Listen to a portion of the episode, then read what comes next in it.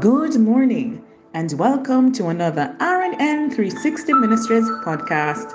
This morning's devotional reading comes to us from Mark 11, verse 26, and I'll be reading from the NASB version, and it reads But if you do not forgive, neither will your Father who is in heaven forgive your transgressions.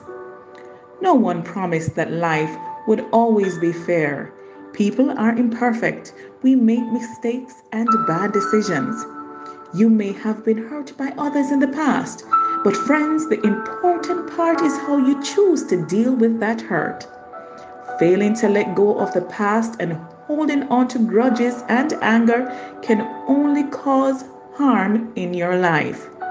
If you want to keep your joy and remove what could become some huge obstacles in your path, decide to forgive others, whether or not they ask for forgiveness.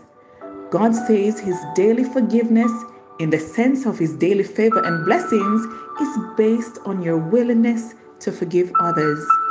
Beloved, when you forgive, you will find new strength and begin to experience God's explosive blessings.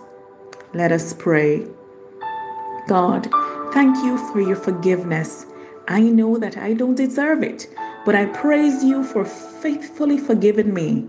Lord, help me to clear any roadblocks in my path by forgiving others, even as you forgive me.